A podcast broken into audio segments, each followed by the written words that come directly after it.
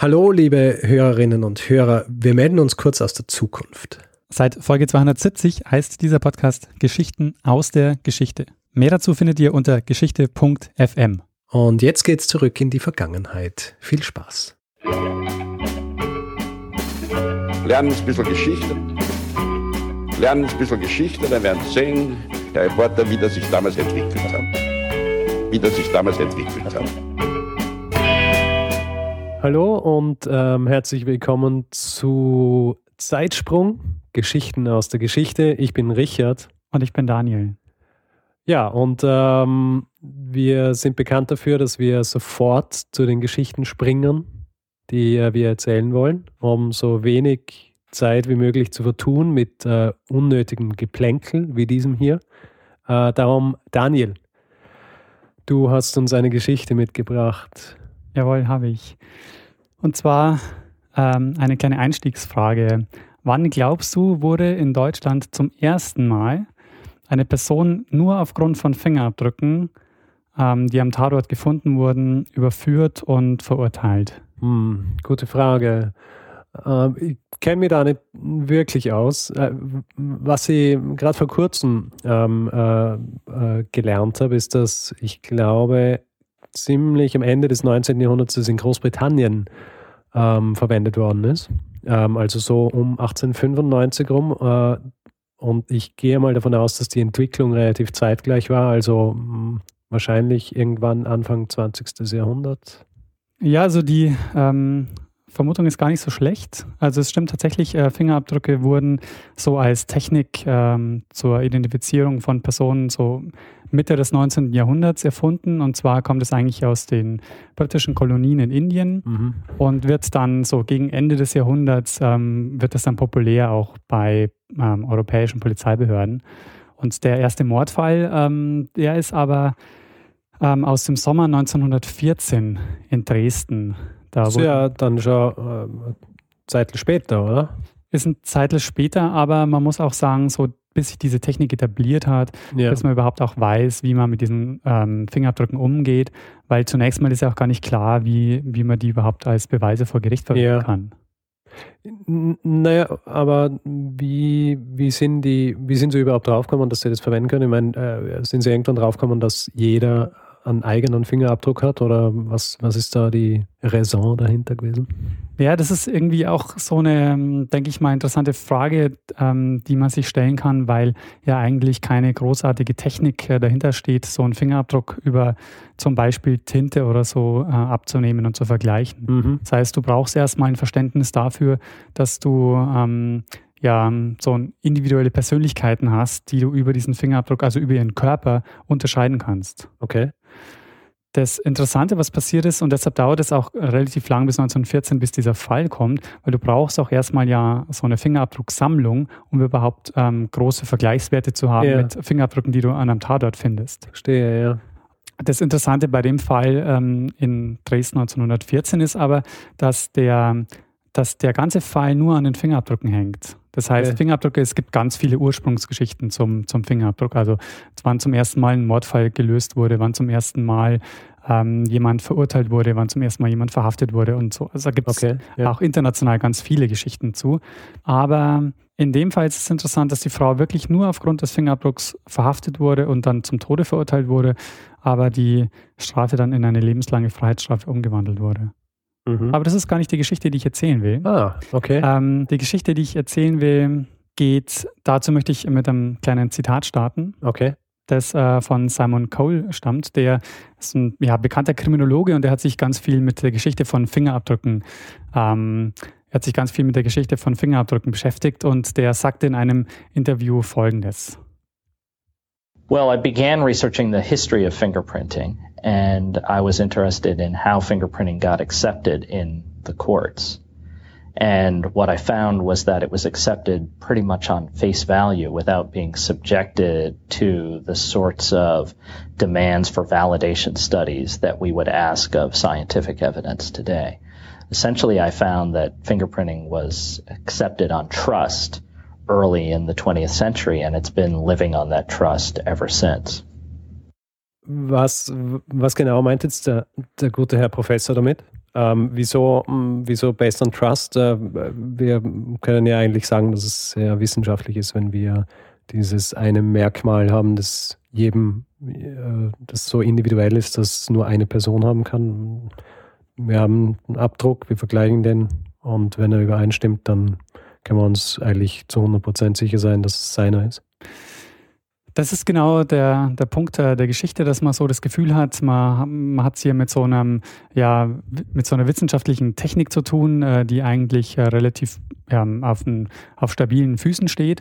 Aber wenn man sich so ein bisschen mit der Geschichte des Fingerabdrucks ähm, auseinandersetzt, dann merkt man, dass das eigentlich auf sehr wackeligen Beinen steht. Aha.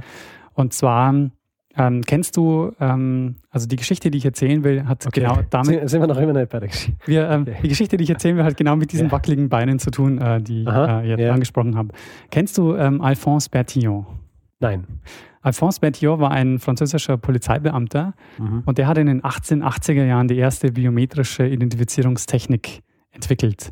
Und zwar hat er dafür Menschen ähm, vermessen. Also mhm. er hat mhm. verschiedene Körpermaße mhm. genommen, so Körperhöhe, Sitzhöhe, mhm. Länge von Mittelfinger und solche Dinge ja. gemessen und hat anhand dessen die Leute dann wieder ähm, identifiziert. Das lief für ihn auch eigentlich total gut. Also ja. ähm, das, die Anthropometrie, also das ist diese Technik, ja. die man auch Bertillonage nach ihm äh, nennt, äh, hat sich äh, bei den europäischen Polizeibehörden ganz gut ähm, durchgesetzt, bis zu dem Zeitpunkt, wo das Fingerabdruckverfahren kommt. Und ich habe ja vorhin schon gesagt, so Ende des 19. Jahrhunderts verbreitet sich das. Und äh, Bertillon war nicht wirklich begeistert, mhm. ähm, dass sein Verfahren nicht mehr so das Verfahren der Wahl war. Okay. Das ist jetzt die Geschichte. Das, Bert, ja. Aha, Bertillon, jetzt kommt. Bertillon macht nämlich ähm, was, ah, ja. äh, um quasi das äh, Fingerabdruckverfahren ein bisschen unattraktiver zu machen. Okay.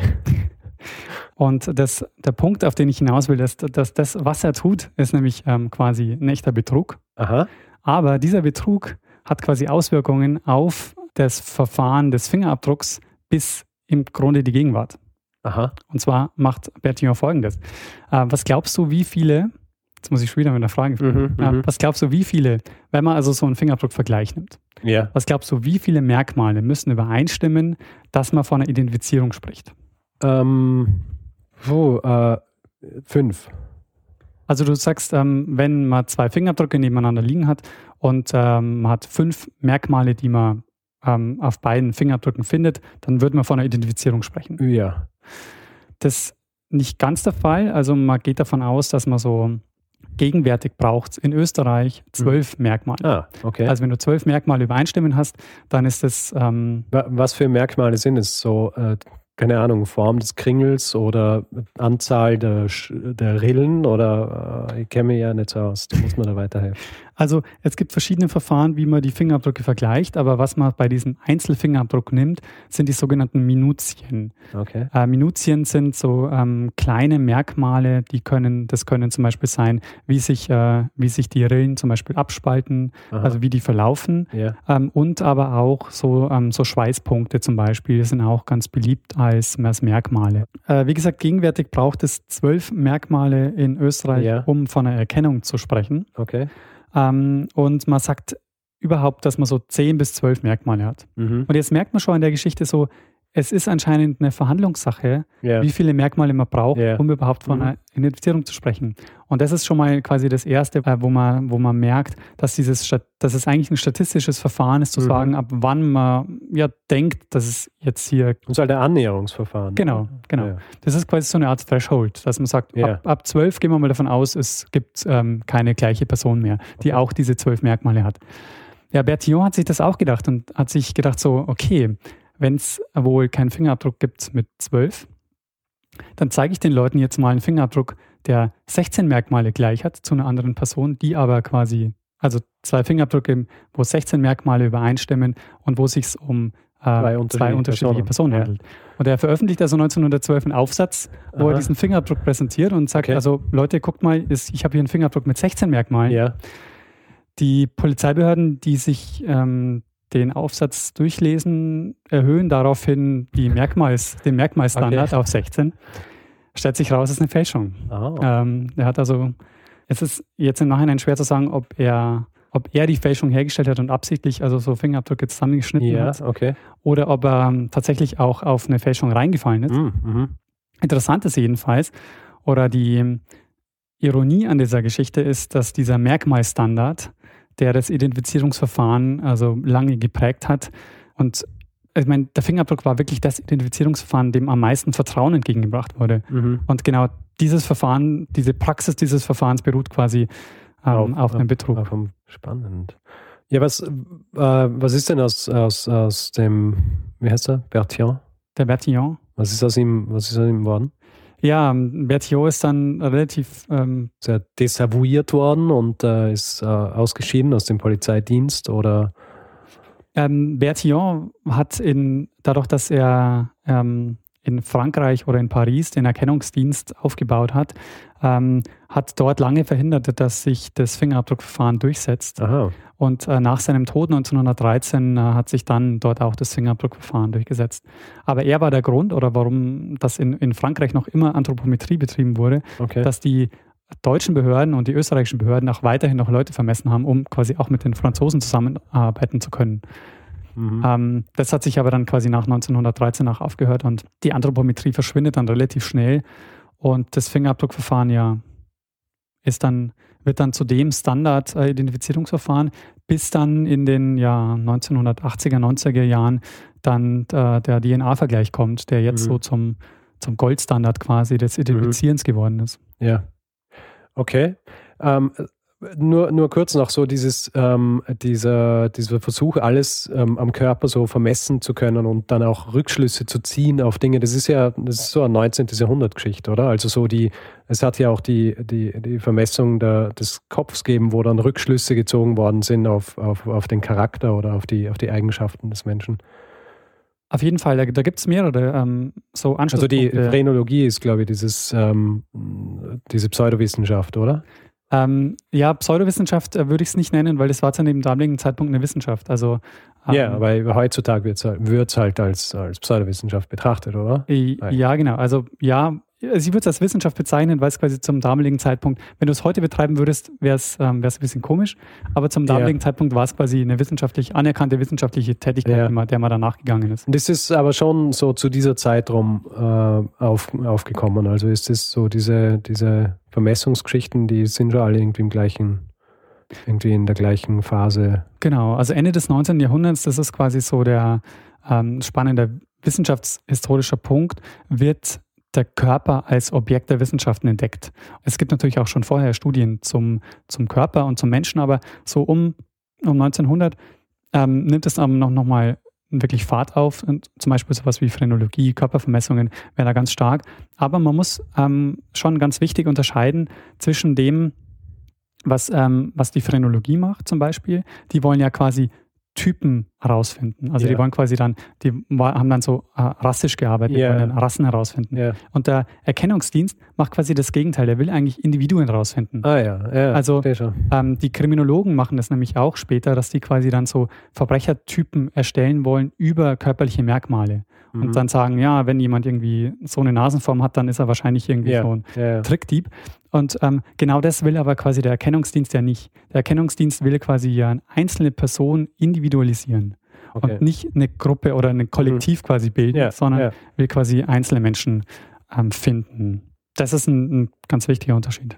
Und vielleicht, vielleicht müssen wir mal, äh, müssen wir eine Folge über drüber machen, quasi über das Gegenteil auch, Ja, über die Kategorisierung durch ähm, Vermessung. ja genau, da kann man, kann man auch gute, gute Geschichten erzählen. Ja, Ja. Na, sehr gut. Ähm, danke Daniel für, für diese spannende Geschichte. Das war's für, für dieses Mal. Danke fürs Zuhören. Ja, ähm, viel bleibt äh, uns nicht zu sagen, deswegen lassen wir vielleicht äh, einem das letzte Wort, nämlich äh, Bruno Kreisky. Lernen ein bisschen Geschichte. Lernen ein bisschen Geschichte, dann werden Sie sehen, der Reporter, wie das sich damals entwickelt hat. Wie das sich damals entwickelt hat.